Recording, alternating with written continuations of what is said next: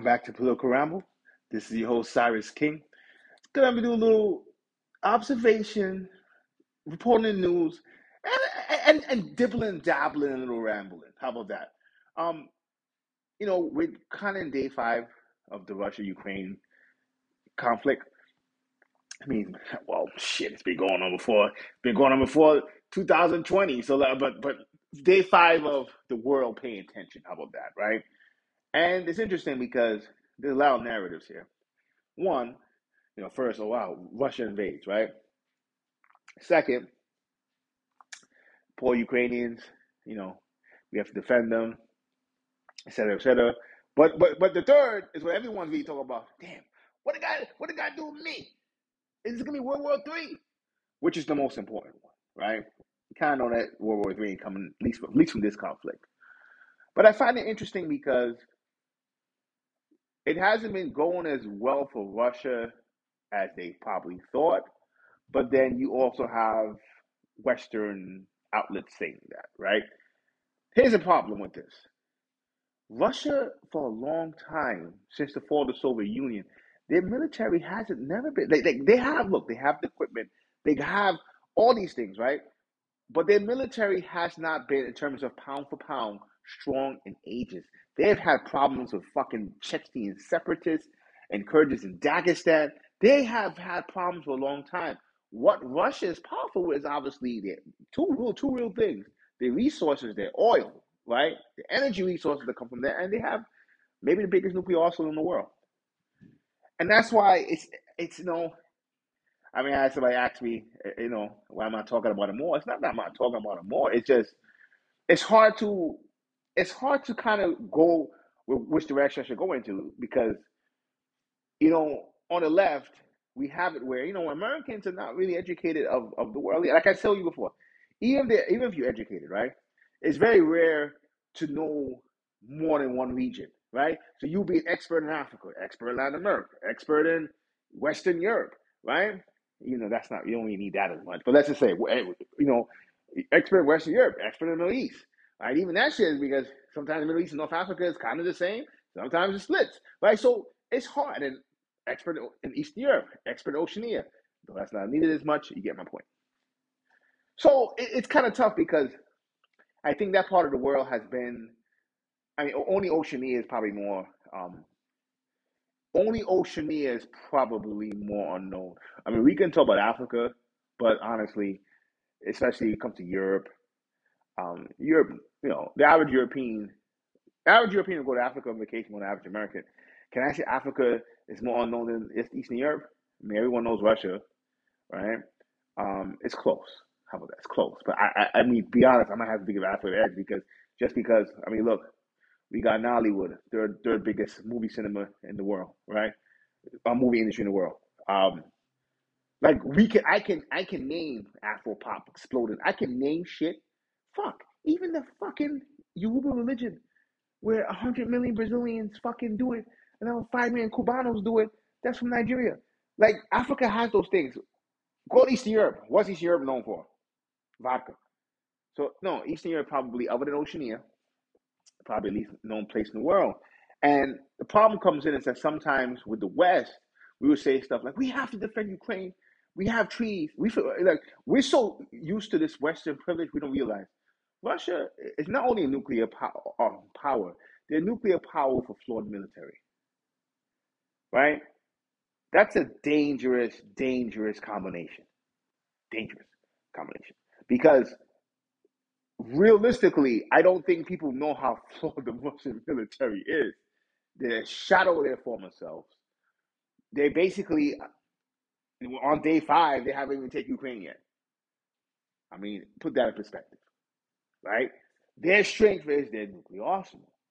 So at the same time, it's kind of hard to give an analyst take on that because I get Westerners who come and say, "Well, we have to we have to protect trees. We have to we have to have we have to defend, we have to allow Ukraine to be a sovereign nation." Yeah, but we're treating Russia like they're Grenada. You know, Grenada and the Bahamas want to fight, yeah, we, we can stop that, right? Look, if, if, if Spain and Portugal want to fight, we can stop that when you start talking about Russia, China power, right?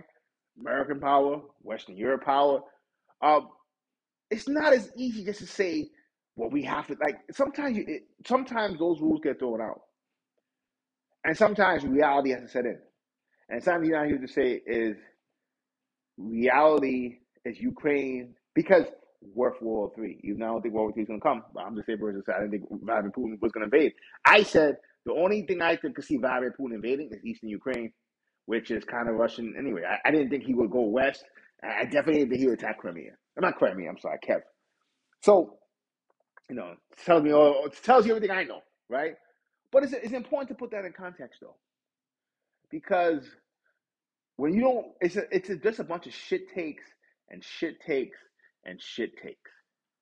Motherfucker doesn't know about understand the conflict between the, the, the Russian and Ukrainian. But at the same time, when you hear Ukrainians talk about the conflict between them and Russians, I gotta be like, hey, hey, hey, hey, hey, hey, Ukrainians, let's stop. It was 14 states in the Soviet Union. You, Russia, Belarus was the heart of that shit. Let's not start acting like you're Kazakhstan. Let's not start acting like you're Armenia. When I could look at Armenia, I could look at Georgia, I could look at Kazakhstan. Them motherfuckers have big time distinct cultures from the Russians. Not saying Ukrainians don't, but it's not as extreme as the ones I just mentioned. So stop. You could say that shit for Westerners who don't know any better. Half you Ukrainians just want to experience the Western lifestyle, is nothing wrong with that. Unfortunately, you're next to a bear. And you're next to a bear that I don't think, I'm sorry, it's not worth the conflict. Not at the same time. I'm a practical man. I'm practical man. There's many ways you can fuck Russia up if you want to fuck Russia up. How they doing it with Swift? I'm gonna have a separate podcast on Swift. What's Swift banking? What's the Swift banking system? You know, all these motherfuckers who anti crypto, they ain't putting out like they not they, they don't know about the Swift banking system. They don't know about things like that. But you anti crypto. Swift banking system is a fucking outdated system, but it's enough to hurt Russia. We must start to understand how the world operates. Because when we don't understand how the world, how the world operates, the world is getting more and more dangerous. It's getting more and more chaotic. And in the chaotic world, which represents the new world, half you motherfuckers don't understand the old world. You guys couldn't spot Ukraine, the map of Ukraine hit you in the face. If I said Latvia, Estonia, you will know the Moldova, right? Kazakhstan, Kyrgyzstan, Uzbekistan. You know what I'm talking about. But the politics of these places, Central Asia, who controls Central Asia um, Barack Obama's former advisor Zabriskie said this: "Who controls Central Asia controls the world." You better know about that. You better know about Central Asia. It's important. And as the world gets more and more chaotic,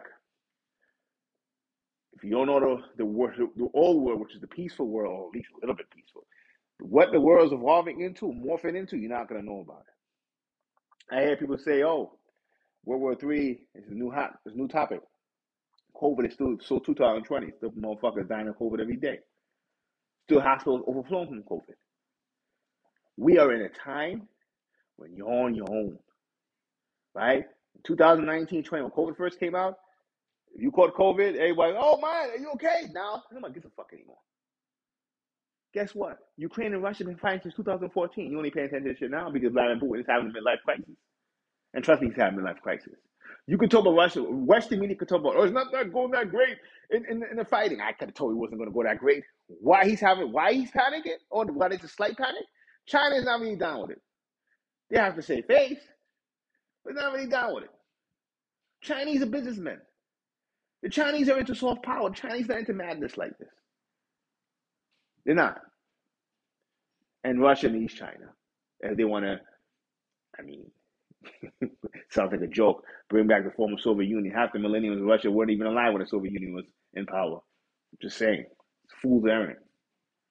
I love Russian culture. I love Eastern European culture, but you got to call a spade spade. You ain't gonna ever be Soviet Union again. You have a better chance of the world ending than Soviet Union coming back. Ain't happening.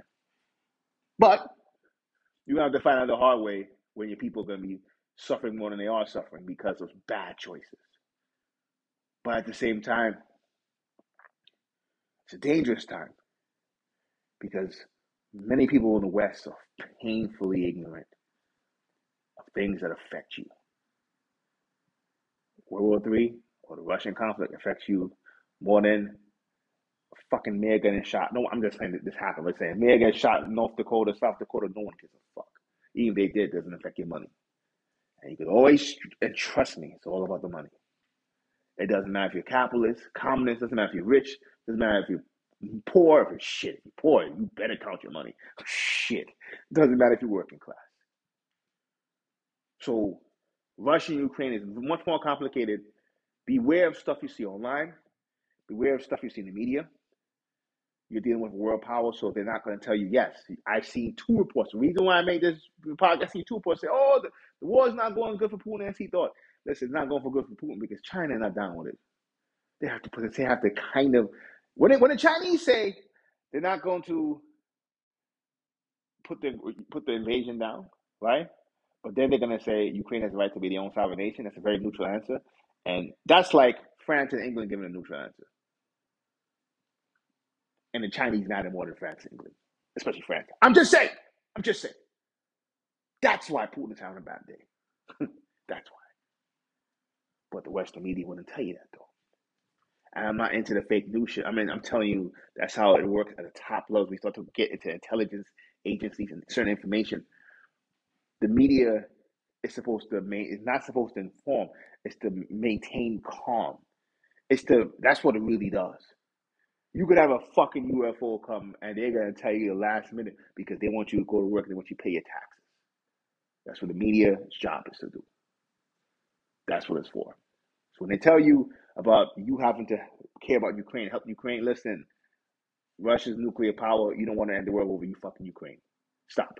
Stop the shit. You don't want to fucking I mean Chinese not insane, so they ain't gonna they, they ain't gonna end the world over Taiwan. But just but I'm just saying, we have to put things in perspective.